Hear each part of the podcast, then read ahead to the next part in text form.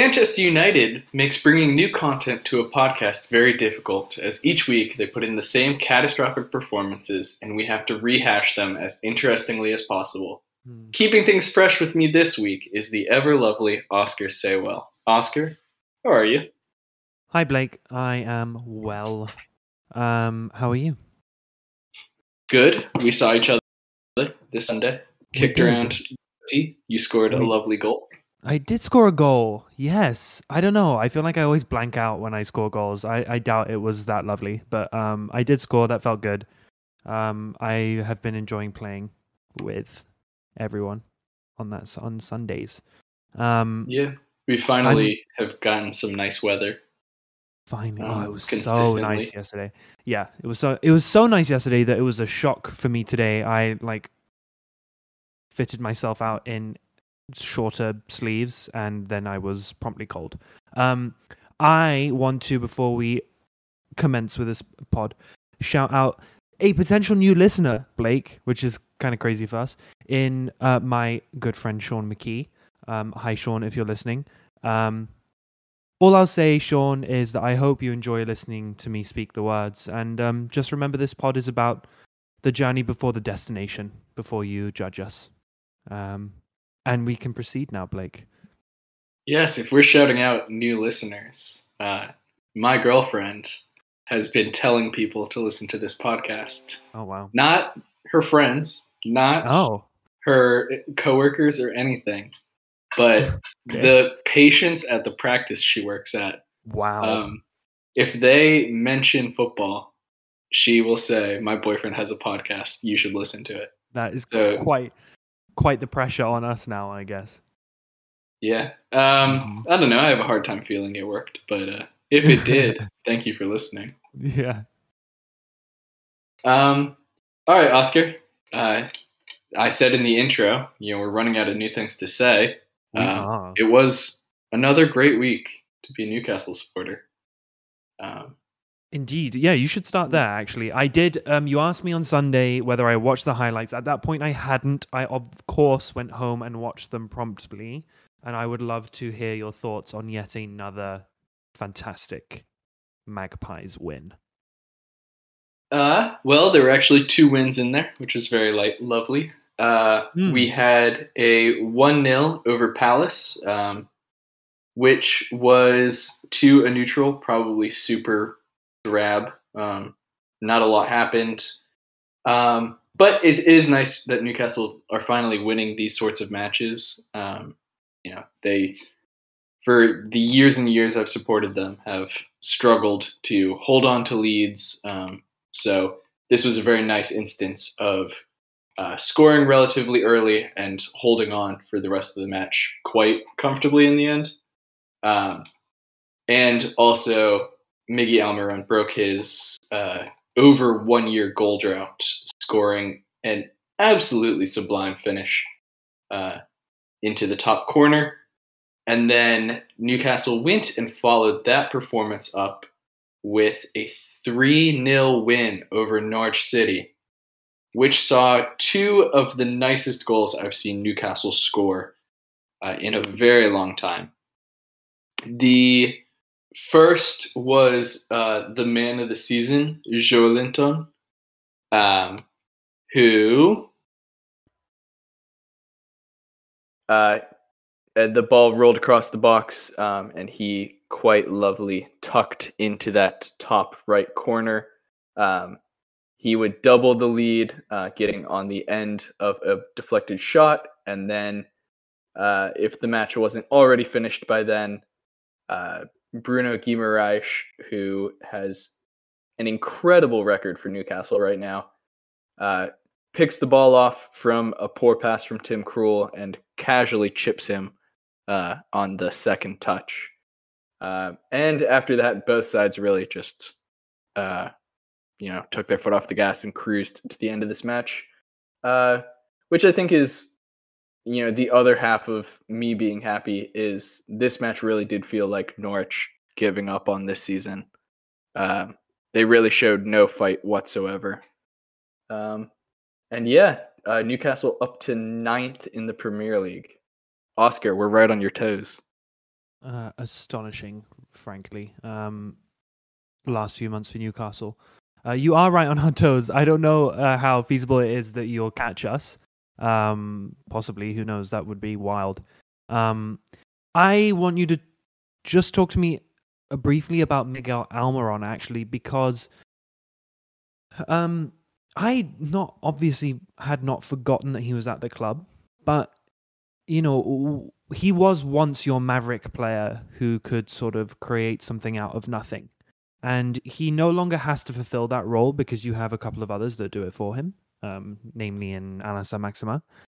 Um, but, you know, what's going to happen with Miguel Almiron? Um, will he stay? Will he go? We've had a couple seasons, I thought, of him wanting to leave. At one point, I thought he was linked quite heavily with Atletico Madrid. But yeah, what's the talk on Toon side about Miguel Almiron?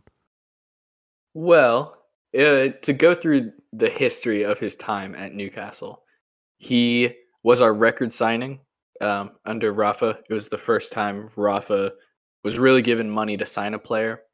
Um, and he was coming off an incredible season for Atlanta where he had scored like 15 and assisted 15 uh, as they romped their way to uh, the MLS championship. Uh, he then joined Newcastle and famously had a pretty uh, unlucky first six months or so where he just could not score. He was constantly hitting the bar. Um, and then he scored, and it kicked off a brief era for Newcastle under Rafa Benitez, where Salomon Rondon, Ayoze Perez, and Miguel Almiron were pivotal in keeping us up that season. Um, I think we finished 17th by the skin of our teeth. Um, I think it like came down to the second to last day. Then Rafa leaves and they bring in Steve Bruce. And over the next two and a half years, Miguel Almiron plays not very often. Um, he was mostly a sub. Um, and when he did play, he played in all sorts of weird positions, like right wing back, um, which honestly isn't bad for him because he is quite good defensively, but it is not a position that he can thrive in. Then, thank goodness, Steve Bruce gets sacked and Eddie Howe comes in. And for the first, I don't know, three months of Eddie Howe's reign, uh, Miguel Almiron just did not get a look in. Um, I think Eddie Howe is the type of manager who finds a system that works and plays that system over and over and over again.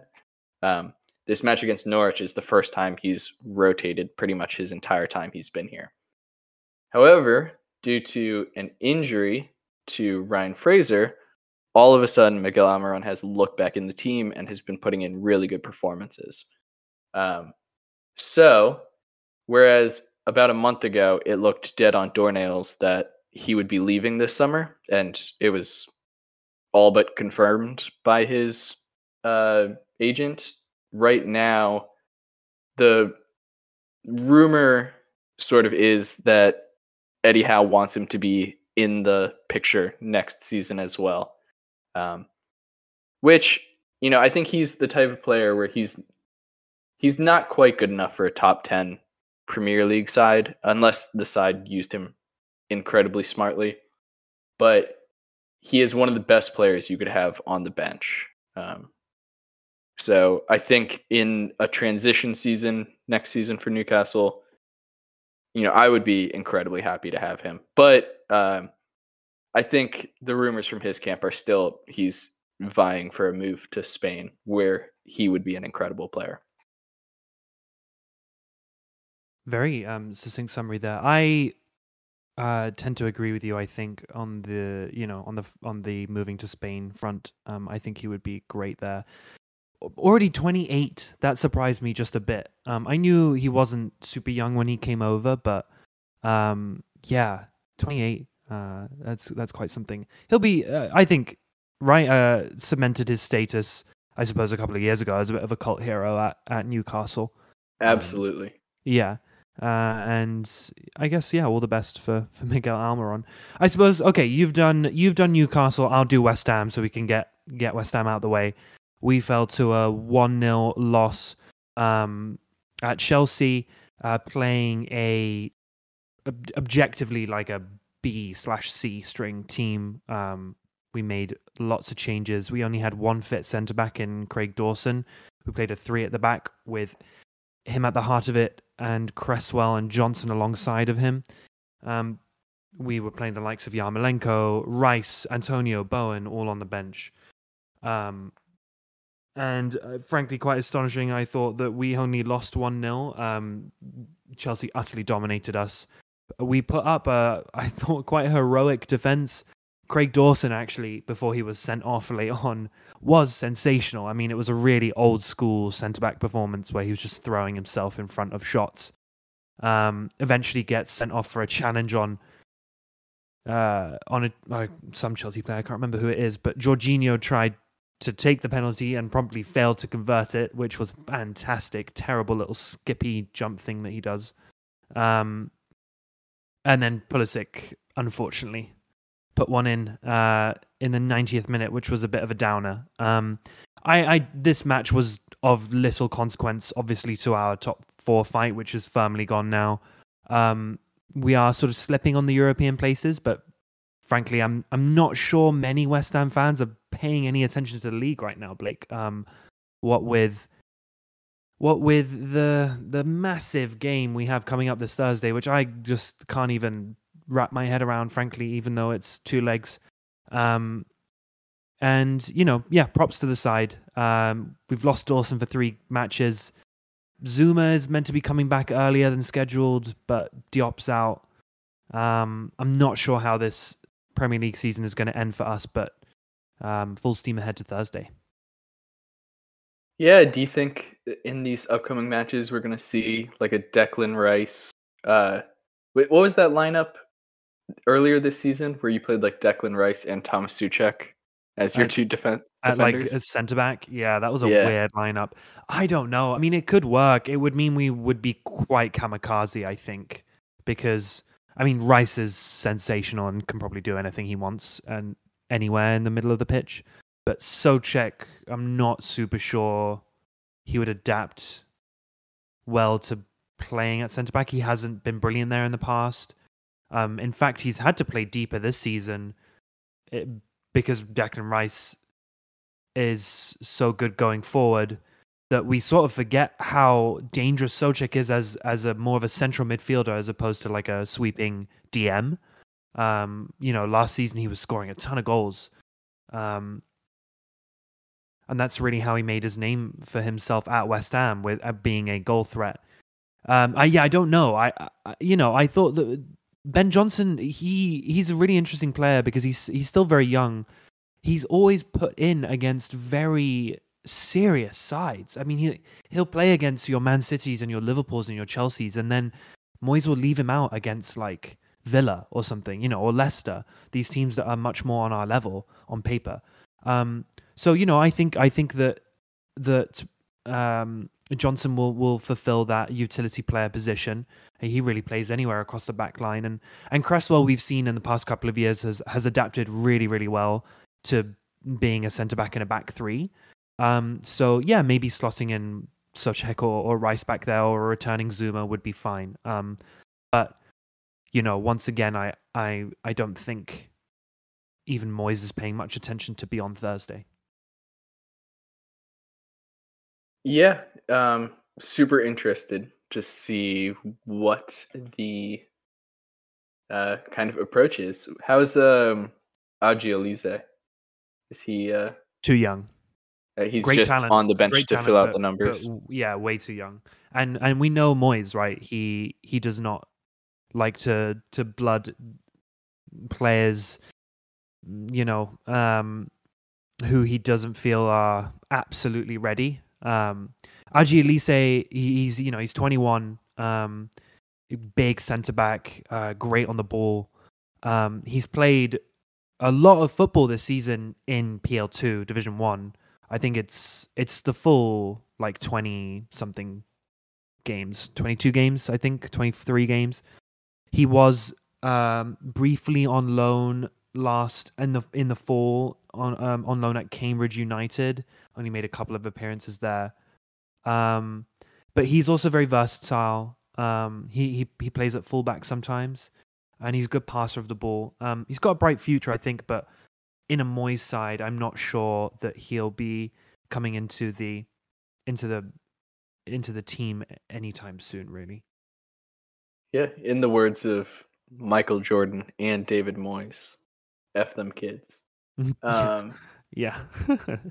yeah. Um, talking about Ben Johnson really quickly, he has a Mhm. very interesting uh, statistical profile yeah. uh, where he is the second best uh, defensive fullback in terms of blocks and clearances in the Premier League. Mm. Um, and in terms of progressive carries from uh, for fullbacks, uh, he is in the third percentile, which means he's probably Yeah. second worst. Yeah. Um, so He- his yeah.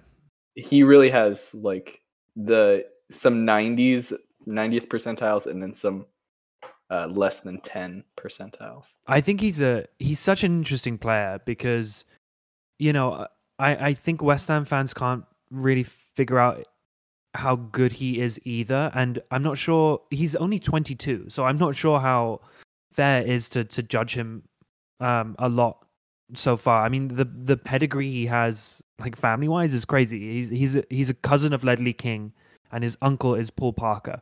So he's got quite the footballing family. Um, he's been at West Ham since you know, uh, you know, since since he was a kid, since like 2007 when he was seven years old or something. Um, you know, over the since his debut in 2018, he's not played a, a ton, and I can remember a lot of tragic performances from him so much so where you know we're sort of screaming at the screen for him to get off the pitch but i i really like him as a player i i think he's got a bags of potential. He's a bit of a diamond in the rough right? And i think he he's probably being used qu- quite sensibly. Um he's played a lot in the europa league has about 18 appearances i believe in the premier league this season and you know he just has to keep his head down and and kick on.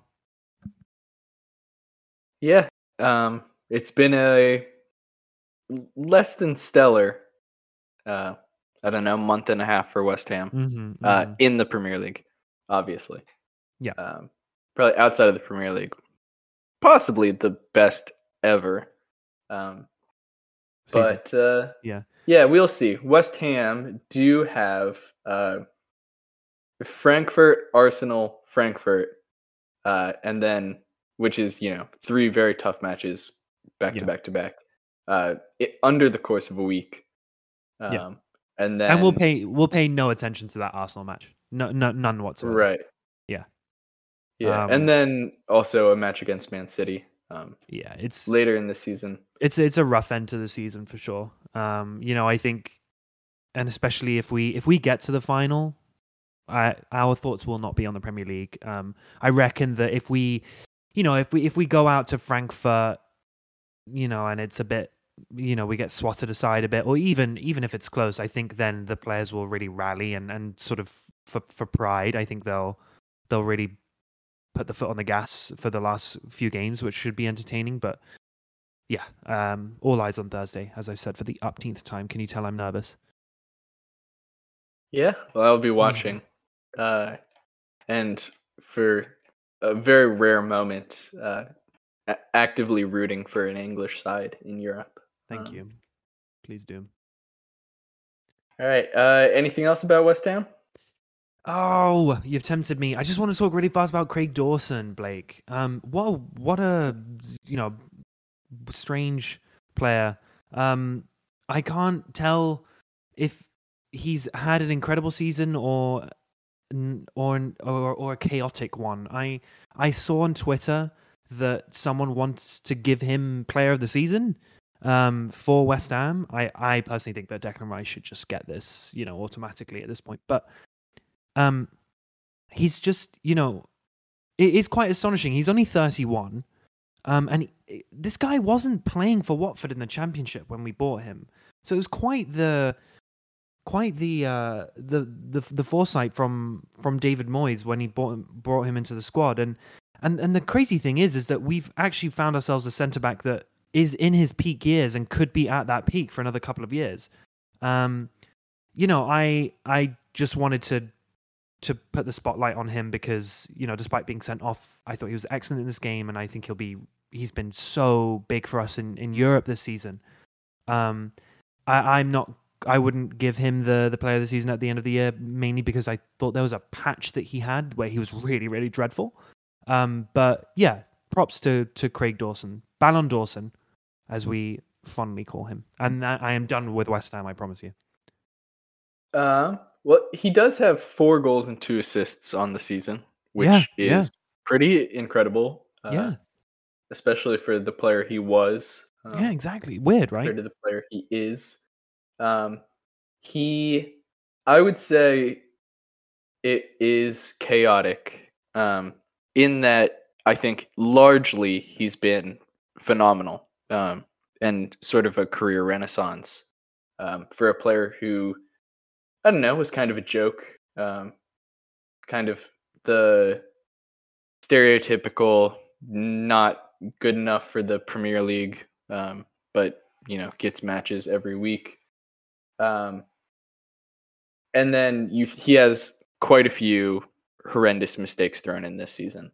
Right. Um, yeah, I don't think I would call him your player of the season, but I think No.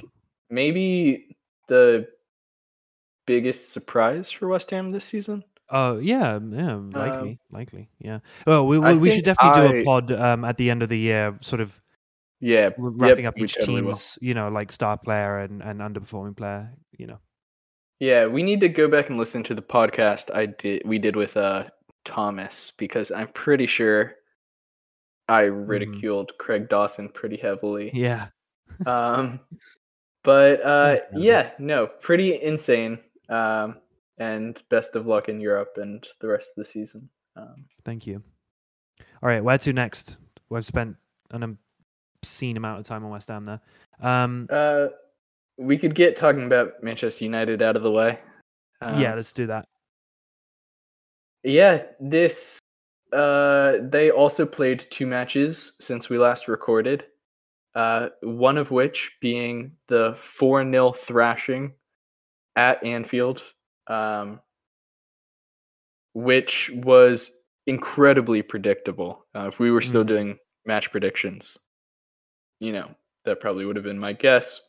Right. Uh, Manchester United only put two shots up the entire match, um, only one on target, 28% possession. Um, pretty much got played off the pitch yeah. in every manner. Um, and the players looked incredibly frustrated. Manchester United brought on uh, Hannibal Mejbri, the talented, I think he declared for Egypt.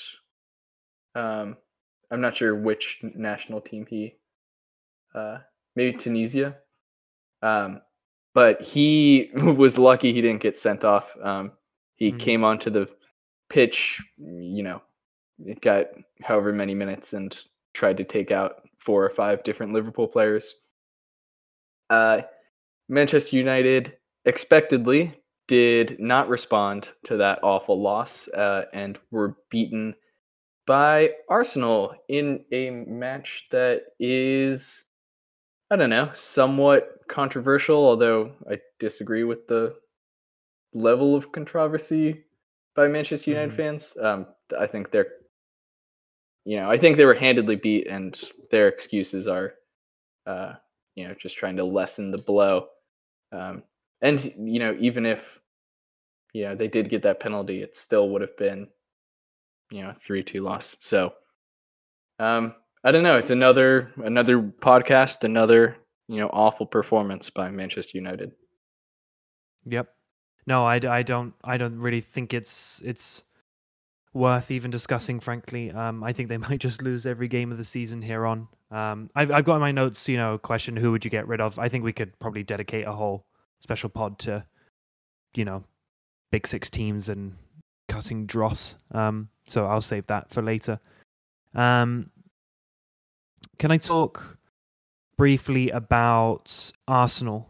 Um, they obviously, as you just mentioned, had a 3 1 victory over Manchester United, and prior to that, a 4 2 win over Chelsea, which was maybe the more more sensational of the of the fixtures. Um, Ian Wright, there was a viral clip of him sort of screaming, "Don't write us off!" on uh, you know Match of the Day or or some I don't know. He was on comms, um, and and I think he he's right, um, which is great for my prediction. Um, I really just keep flip flopping on Arsenal every week. Um, I think last week I said, "Oh, you know, my prediction looks rubbish," um, which it still does if you're talking about them not getting top four and Arteta getting sacked, um, which is what I said sh- should be happening.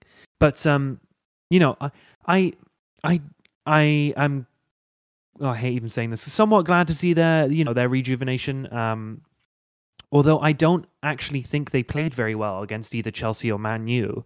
Um, I'd be interested to hear what you have to say, um, especially defensively. I thought they were quite poor defensively. I mean, obviously they sc- they conceded three over those over those fixtures. I definitely hope they get fourth over Spurs. Um, but yeah, I guess you know a question I have for you is Nketiah, who scored two goals against Chelsea. You know, is he of Arsenal quality? Is he of top four quality? I thought his finishes were really scrappy, quite overrated. Um, you know, people were just talking a lot about how you know he has a eye for goal and, and you know he can sniff one out, which I think is true. But I've seen him play really poorly quite a few times um, in an Arsenal shirt. And so I'm sort of thinking, you know, if Joe Willock can't make the cut at Arsenal, then I don't understand how Nketiah can. What's his level, do you think, Eddie Nketiah? Uh, well, you know, if someone listening couldn't tell our accents apart, they might have thought that what you just said came out of my mouth. Uh, noted Eddie Nketiah hater, uh, mm. Blake Munchell. Uh, but uh, yeah, no, I totally agree with you. I think both goals were pretty fortunate um, for Eddie Nketiah. Although I will say, you know, like goal scorers do score lots of ugly goals. Um, you know, it's mm-hmm. about being in positions and getting shots away, and uh, you know, a goal is a goal no matter what way it goes in.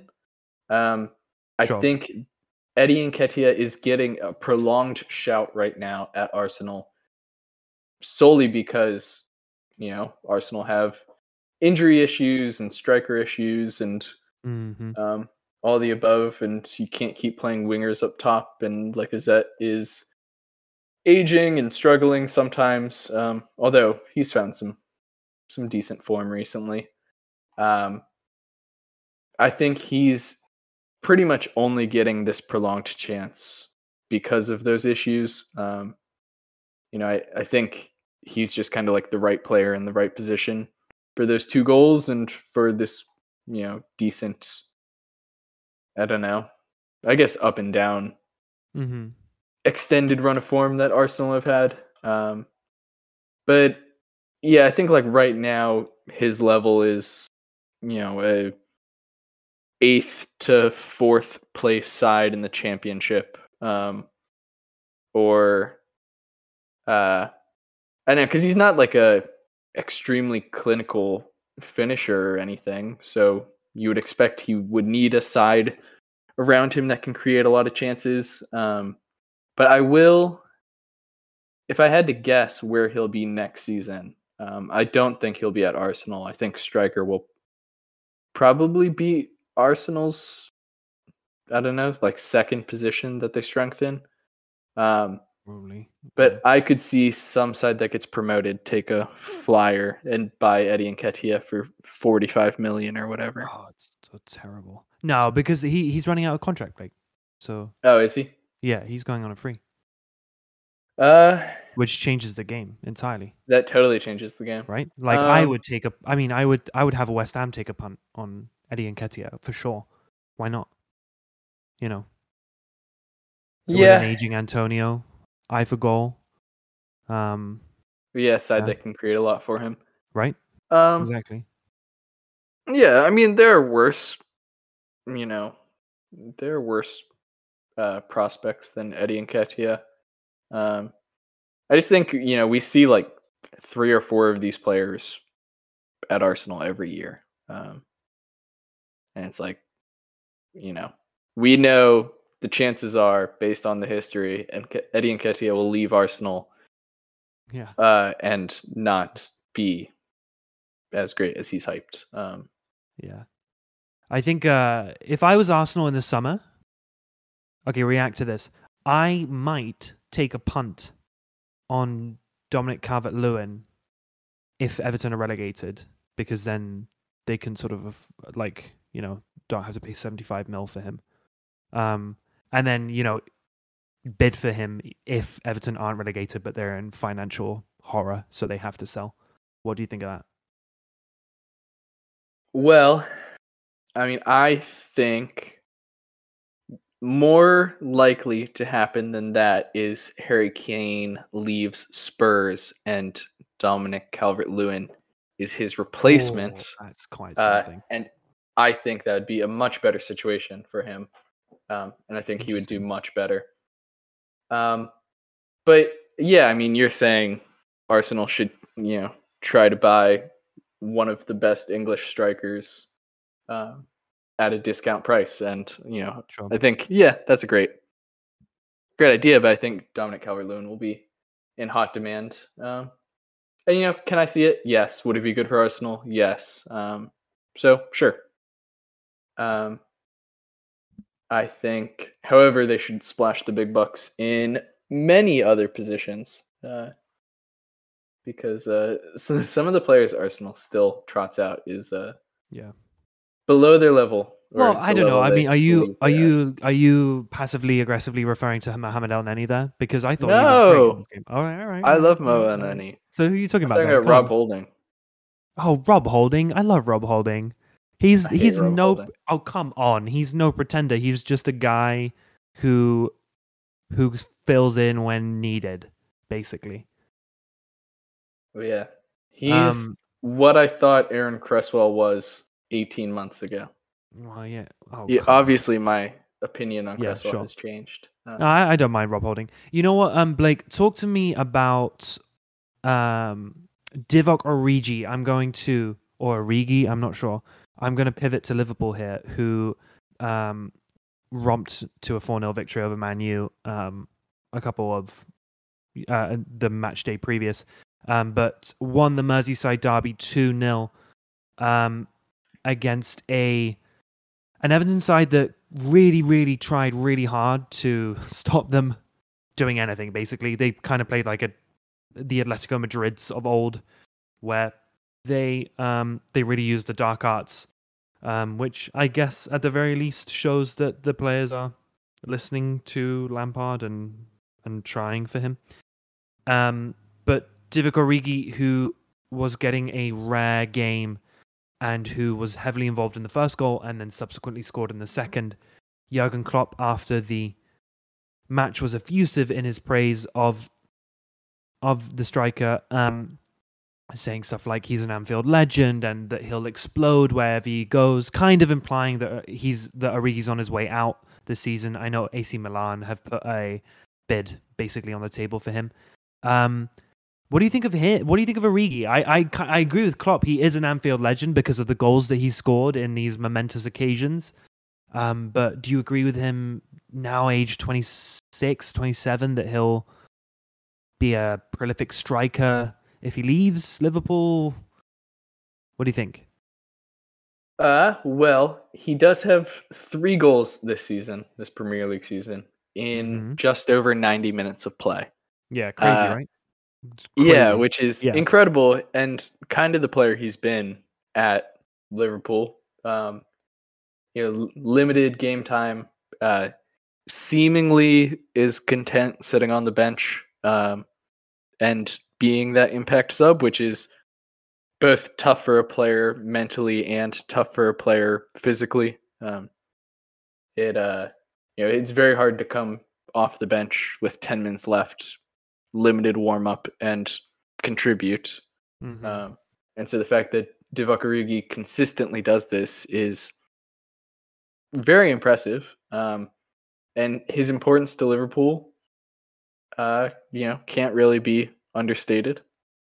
Um, he, if nothing else, consistently torments Everton. Uh, the man cannot stop scoring against them. Uh, it's like a yearly occurrence. Um, Yeah. So yeah, you know, I think he's one of those. You know, you need players who uh, play on the bench. You need a deep bench to succeed, and to have a player as good as him on the bench week in week out is an extreme luxury for Liverpool. Yeah. Um, I highly rate him. I think he's an, a very well-rounded striker. Um, and I do think he'll succeed wherever he goes. Hmm. Um, if he goes to Italy, he will tear it up absolutely. Yeah. I would quite Um, like for him to go to Milan, to be honest. Yeah, uh, we see a a lot of you know English players from the English league go to Italy and uh, perform incredibly well. Uh, he also has, uh, I think, a decent career, uh, decent record for Belgium. Yeah, I don't think he's quite as insane as Michy Batshuayi, who has probably the most insane uh, record for his country compared to his record for his club. Um, But oh, Michy uh, Batshuayi is a good goal scorer. yes, unless he's playing for Chelsea. Yeah, but compared to like minutes per game for Yeah, he has like one in two. Like it's Yeah. ridiculous. Maybe more than that. Yeah, no, I Um, get you. So yeah, I think uh, Divock Origi. Uh, it is pronounced Origi, by the way. Oh, okay, um, Origi, thank you. He will. Oh, never I mind. know, I think he'll- No, maybe. Sorry, go. He'll leave Liverpool and he will go Um, somewhere and succeed. I just Uh, looked him up. He has a rubbish goal scoring record for Belgium. He has three goals in 32 appearances. So never mind that. Never mind. Um, are you thinking maybe of Benteke? Because Benteke just, even when he didn't score for like two years, he would somehow get score, called up for Belgium and then score for Belgium. Um, yeah. Uh, anyway, no, I agree with all your points there. Um, wonderful. Where Would you rather have? Origi? Yeah. Would you rather have Origi or Nketiah at West Ham? Mm, oh, oh, Uh, on a free. Nketiah. Okay. Because I'd rather have Origi, but because I just I don't know. I feel like there's something in me that says is Origi like this because he is surrounded by such incredible players. I don't know. I I just feel like I don't know. Maybe it's just I can't envision Origi playing for us. Ugh, I don't know. This is a good question. Nketiah, you know, he's 22. I really just do think Nketiah has this like scrappy goal scoring ability, which I'm not sure Origi has. I think Origi kind of scores like the sensational goals. Um, but uh, yeah, I don't know. Would you take him at uh, Newcastle? Honestly, would I take Nketiah? yeah. No, no, sorry. Um, Origi. Yeah, of course. I, he was heavily linked to Newcastle this summer. Um, Hmm. Nice. And uh, yeah, I think he, you know, I think he's a really quality player. Um, I think he's proved his quality quite well. nice. All right, Um, to next, Blake? Well, uh, certainly not Man City, who uh, are continuing to uh, romp teams in the bottom half of the table. I was kind of wondering if Man City would do their patented, you know, blip on the radar um, against Brighton, just because Brighton are Mm, you know, quite the decent side. sure. Um, but no, quite comfortable. Um, I do want to talk to you about uh, the Great Escape, and that is not Newcastle's incredible run, but this little run that Burnley Football Club have put on since sacking Sean Dyche. Have are undefeated, two wins and a draw, uh, and have pulled themselves out of the bottom three albeit Everton with the game in hand. Right. Um, they, yeah, they have, and I think Burnley is super interesting right now, and I'm really glad that you've come onto this topic because I I did a little digging into it. Um, and here's kind of what I found. You know, I don't really understand why people remain so skeptical about their survival. Uh, I'm going to go out on a limb here, Blake, and say that I think they have a better chance than Everton and maybe even Leeds if you take a look at the fixtures. Um, Burnley, they play Villa, who are completely on the beach at this point, twice because of a, I guess, a COVID makeup. They play Watford this week, and then they play Spurs, and they end with Newcastle. And I would say that they could, they could win all of those matches. They could win all those matches. I reckon Newcastle possibly is like the joint first hardest match, maybe with Spurs, I guess, that they have coming up. Um, and then Everton, they have Chelsea and Arsenal left to play, as well as Brentford, who just refuse to be beaten right now. And then throw in Leicester, who can be unpredictable as well. And then Leeds go Man City, Arsenal, Chelsea, Brighton, Brentford, which is probably the worst run of the lot. Um, so Burnley firmly still in it. Um, and I don't know. I think they might survive. I think they might survive. Yes, they have, you know, survived what the last uh when did Two they get years. relegated? 2014? No, 2017? No, no, no. They've been in the Prem for ages. I don't know. Yeah, 2014, right? Yeah. Um yeah, so they've survived season over season by being this incredibly tough, frustrating side to play against. Um, who, if you listen back to this podcast, I have always been quite high on. Um, I think they can play some really pretty football when they want to. And I think they have some very decent players. I would like to uh, shout out one man by the name, I don't want to get his first name wrong. Uh, I'm pretty sure. Yep, Connor Roberts. Uh, who they signed from Swansea this Mhm. summer. In our uh, season preview pod, you said, and I quote, Who the hell is Connor Roberts? Mhm. Um, and I was like, How do you not know who Connor Roberts is? He's incredible. Um, and yeah, they're winning games and he's playing and he's playing well.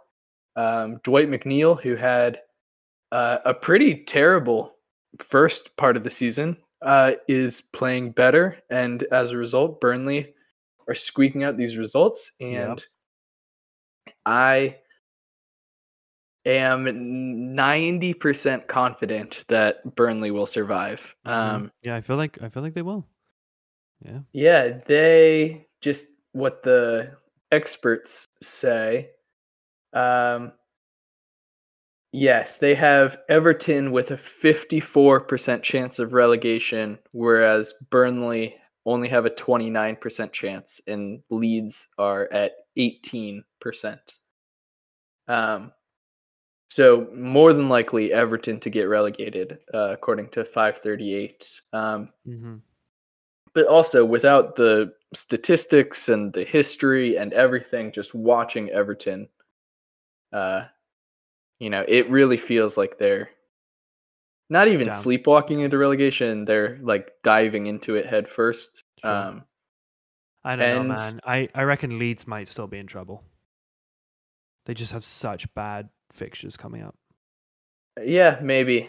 Yeah, maybe I'm I'm a little blind to Leeds, um, just because you know they're unbeaten in six, I think. Um, Really? And uh, I don't know. It's hard to imagine a side like that get relegated compared to a side like Everton, which I feel like are super flamboyantly getting relegated. Um, yeah.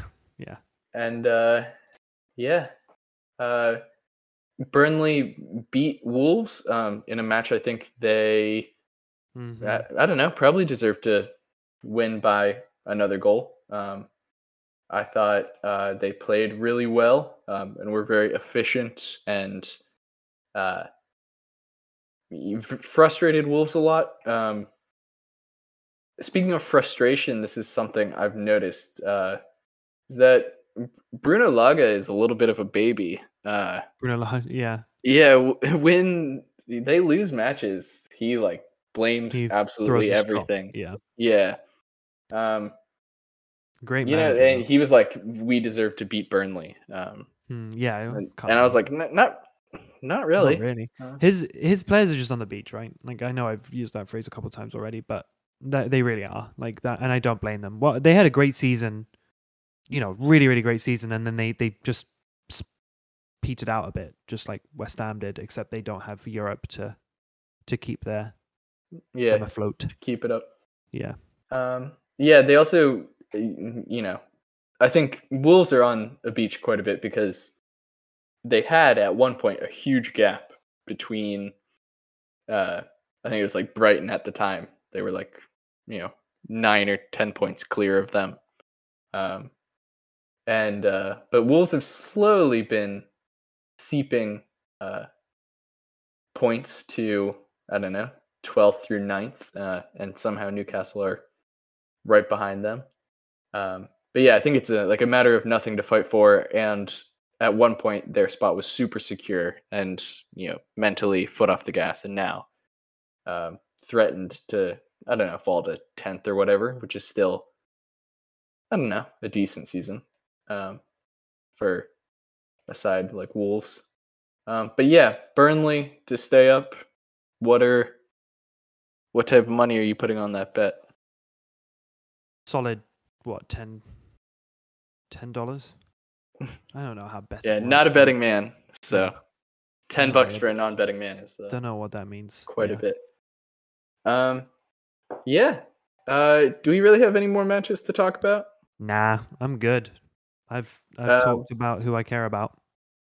Yeah, a nice moment. Uh, the return of Eriksen to Spurs. Um, Yes. I guess they they already played the reverse fixture, right? But I don't think Eriksen No, I don't think he played there. for. Yeah, he wasn't there yet. Um, uh, some nice gest- gestures. Um, yeah. Other than that, not a ton to talk about. Um, the South Coast Derby, two-two. You know, neither side has much to play for. Um, I do have in my notes. I think they're two teams that are probably the most equal in terms of quality. Um, is Southampton right now and Brighton right now. Um, Hmm. But uh, other than that, uh, I don't have any matches to talk about. But we do have a question from a listener once again, which is Yeah. lovely. Yes. Um, which means I don't have to scrounge to find some washed up player We really playing. gotta we gotta figure that Uh, out for next season. I don't know what we're gonna do.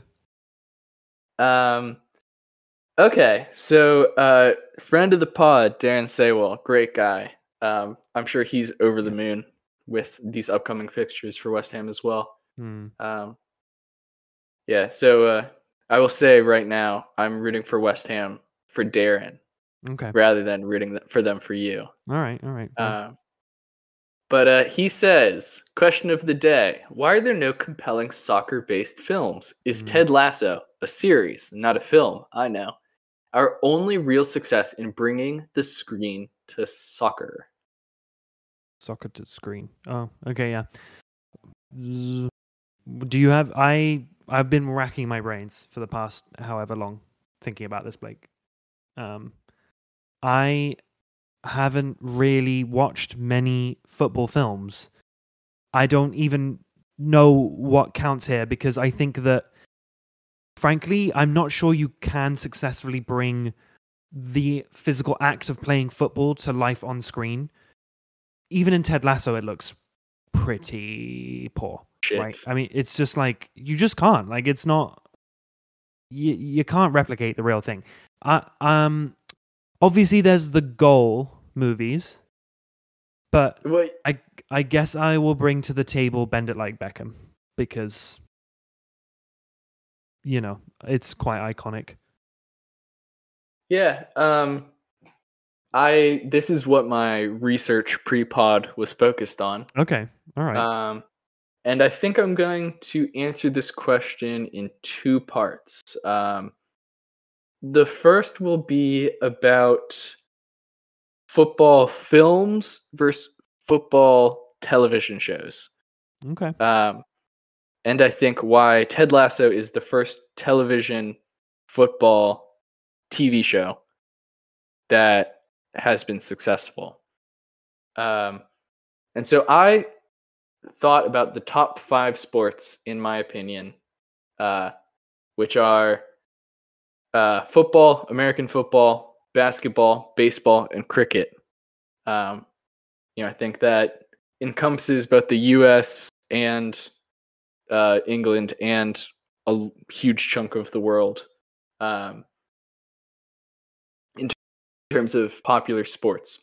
Uh, and then for each one, I tried to think of TV shows and films separately. And for all of these sports, the reoccurring theme was there are lots of, well, not lots, a decent number of popular movies, but very, very few popular TV shows. I could not find a single popular TV show about cricket. I could not find a single popular TV show about baseball. Basketball, I could only think of one, and it was an anime called Kuroko no Basketball, which is excellent. Um, American football does have quite a few successful TV shows, um, which I think is interesting.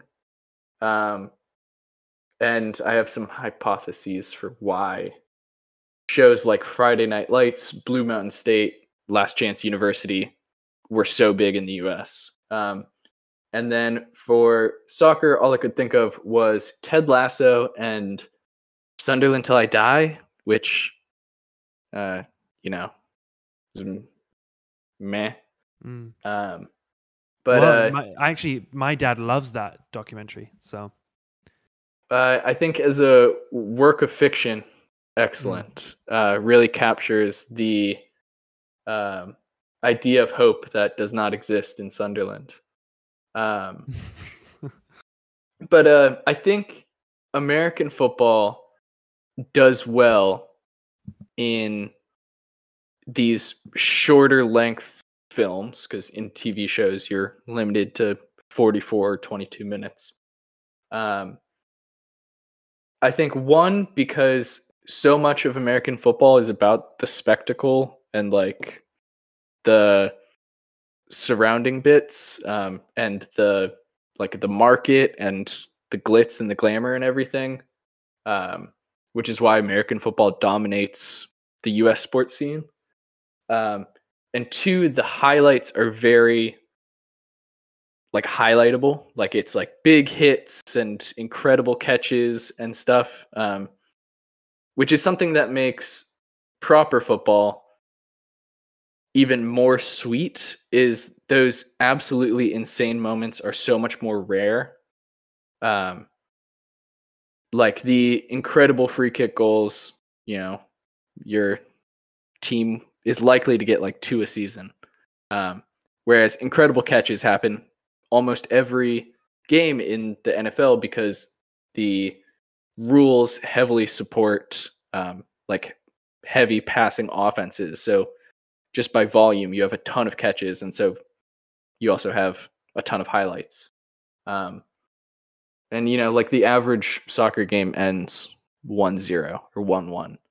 Um, so I think in terms of those highlight moments, um, there's a lot fewer of them in football, which makes them sweeter for, you know, people who have been watching for a long time. But for people who don't watch football week in, week out, may, you know, lose interest, um, which is, you know, the biggest criticism I hear of football and why people don't watch it is because they don't want to watch one nil games. They want to watch, you know, like a 4 3, but, you know, those come every once in a blue moon um, and movies that try to emulate the excitement of American football in proper football, like Goal, lose their charm because they're so ridiculous and so unrealistic that you start to lose, you know, proper football fans, um, and also like you can coordinate a football play relatively simple because American football is scripted in that every single down you have a play that you write up and practice and run over and over again. Uh, in the fluidity of football, trying to coordinate a certain scenario that leads to a wonder goal uh, is incredibly difficult. So I think there are some key uh, properties of proper football that make it very hard to make it excitable and constant drama. Um, which is probably why Ted Lasso is a reasonable success. Is because a lot of it's not about the football; it's about Mm. the community and the camaraderie and whatnot. Um, so, two, two. I've talked for way too long, but I will say, one, fundamentally, football doesn't have as many highlights, um, like proper highlights. Um, and two, uh, or sorry, a single match of football doesn't have as many highlights. Uh, and two, uh, it's incredibly difficult to do a proper, realistic, you know, feasible soccer match in a movie. Um, and I will actually, yeah, continue with that. If thinking about the most popular soccer movies, two that I could think of were Shaolin Soccer and Goal, both of which are incredibly unrealistic. Um, so Wow. that's my Um, answer.